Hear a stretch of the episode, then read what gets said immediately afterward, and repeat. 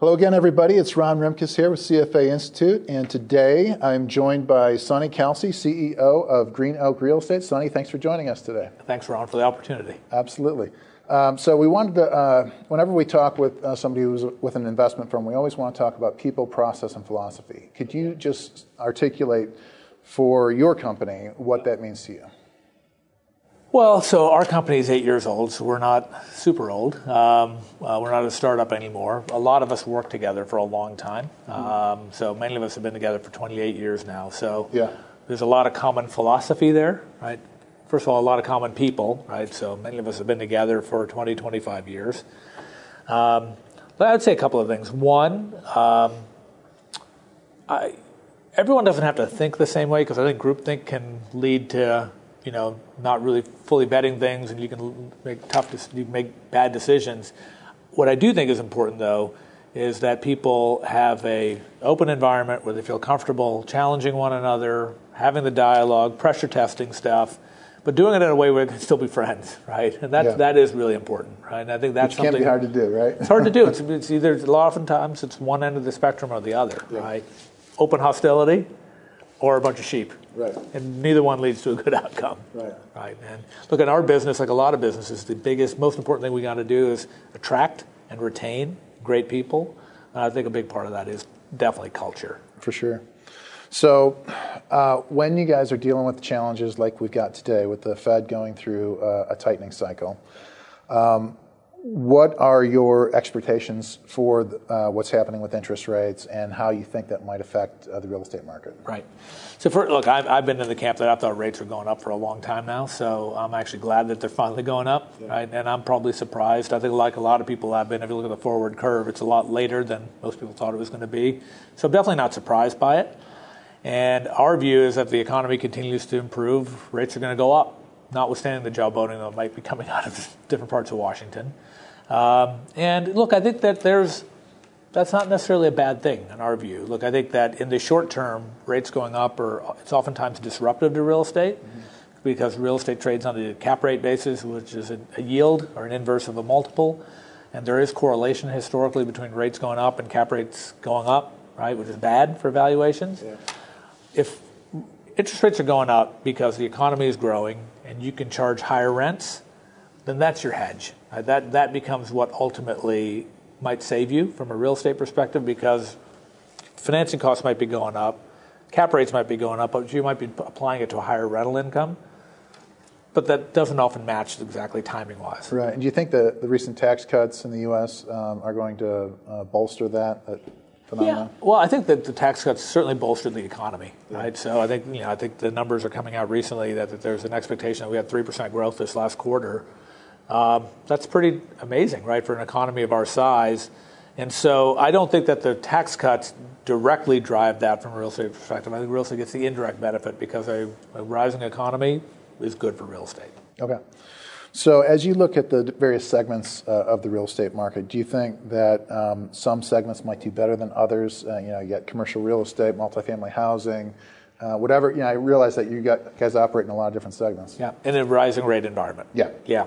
So I think, look, the, I think the asset classes that'll do the worst are the ones that are long-term uh, locked on their rents, right? So any any asset class where you do not have the ability to raise rents to offset the increase in interest rates, those assets will do the worst. So, for example, there's a whole sector of triple net leased assets, which are long-dated leases, oftentimes to really good credits. Sometimes they have indexation, so it means if there's inflation, they can raise the rents. Sometimes they don't. If they don't have indexation, those are going to do the worst.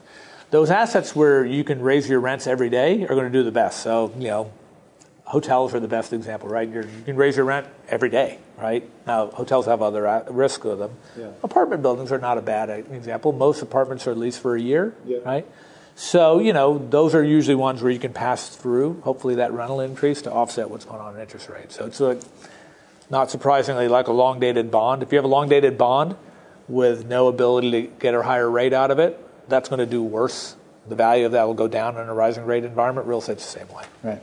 So let's turn to the retail channel specifically. Um, with the, you know the ongoing success of Amazon and internet-based shopping, and you know a lot of retailers beginning to struggle. What is your view on that segment of the market, and is there anybody in that retail space that's sort of bucking the trend? Are they creating an edge somehow that might not be expected? Yeah. So look, I think that the disruption that we see going on in retail is still early. Like I, you know, I'll use the inning analogy. I think it's still we're the early innings of this. This is going to pick up steam because it still hasn't actually hit certain sectors. Right. Um, look, I think that, that, what seems to have done well is stuff that is more tactile that people have to touch in order to. Have, so you know, whether it's new fitness concepts, right? Which you know you could you know you could do a Peloton at home, but there are certain classes and different things. What we've seen in terms of the tendency, which is doing better, are places where people want to go um, look, there's been a huge um, change from the standpoint of retail owners that are trying to take their centers, which may have been traditionally focused on selling clothing, and have them much more focused on lifestyle. So food and beverage, you know, uh, fitness concepts which require being there in person and doing it with other people, et cetera. Because that's the stuff you can't get offline, right? Um, that's probably been, the biggest area where we've seen, you know, put aside the the Apple here and there and all that, but there's only Unfortunately, there's usually only one Apple store in a location, right? And yeah. so they can't be everywhere. Um, the bad news is that for every good old traditional retailer that's going away, there's not a new concept to replace them. It's not a one for one thing, which means I think there's going to be more pain in the sector before we find a bottom. Okay. And you, uh, have you seen noticed any repurposing of those assets for yeah, it depends. It depends on location and all that. But you know, for example, the malls. If you have a well-located mall, but you just don't have like anchors are disappearing right and left, right? Uh, what ends up happening is malls are often pretty well located, have good egress and ingress. They're near highways, near public transportation. So what I've seen some really good mall developers doing is taking those old stores, those big boxes, tearing them down, and putting up apartment buildings, right? Putting up other assets so you can take advantage of all the infrastructure that's there uh, in a creative way. So I know that uh, from uh, looking uh, a little bit at uh, profile of your company, about a third of your investments are in uh, multifamily housing. Is that right? In the U.S., yeah. Um, and I know that there's also uh, sort of a trade-off in the rental market versus home ownership market. Um, and how do you see that right now? And, and, you know, is that trend changing at all? Yeah. So I would say, generally speaking. Um, home we do not have an oversupply of single family homes in the US right now. So one of the things that happened in the financial crisis is we had too many homes. They were very easy to finance. A lot of times you could borrow 95%, 100%, right? That's what led to the subprime issue. Where the market is now is different. There's not an oversupply of homes. There's a shortage of buyers, though, right? And it's a couple of things. Part of it is demographic. Uh, I hate to generalize, but the millennials in general have not been buying homes as much. I think there are a couple of factors. One, they have less net savings between student debt, et cetera. They have less savings. Number two, it's harder to get a loan. Banks don't lend as aggressively. Uh, you know, the subprime lenders are all gone, right? So say what you want about them. They offered financing to a lot of people that would have otherwise not qualified. Is this starting to change at all with like FHA stepping in, filling in? Not in a material enough way yet. No. Okay. So between demographics, in terms of where the savings are, or not are not financing what's happened there. But also, I think there's another factor, which is part of when we were talking about disruption. The sharing economy, the younger generation has much less of an attachment to owning than maybe you and I did in terms right. of what we grew up with, right?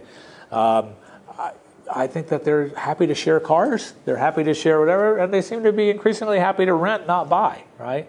And so those factors are. It, what's interesting is there are a lot of very smart investors. Yeah, yeah, Blackstone's the biggest example because they bought the most. They bought a lot of homes in distress coming out of the financial crisis, and I think they probably initially thought it was a trade. There was a great opportunity to buy the stuff cheap, package it up, and sell it. Yeah. It's a business because what's ended up happening is some of those same people who might say, you know, I, I actually would like to have a house with a backyard for my kids to play in and all that, but I don't have the money or the I can't afford to buy something, or I'm not sure I want to take that that leap there's not a lot of homes for them to rent, right? So they don't just have to rent multifamily. They can rent a home, and it can be a nice home. It doesn't have to be something off Craigslist where they're like afraid of what might crawl out of the basement at night, right? Yeah. Now, at the same token, the U.S. has got good growth, good demographics, positive population growth.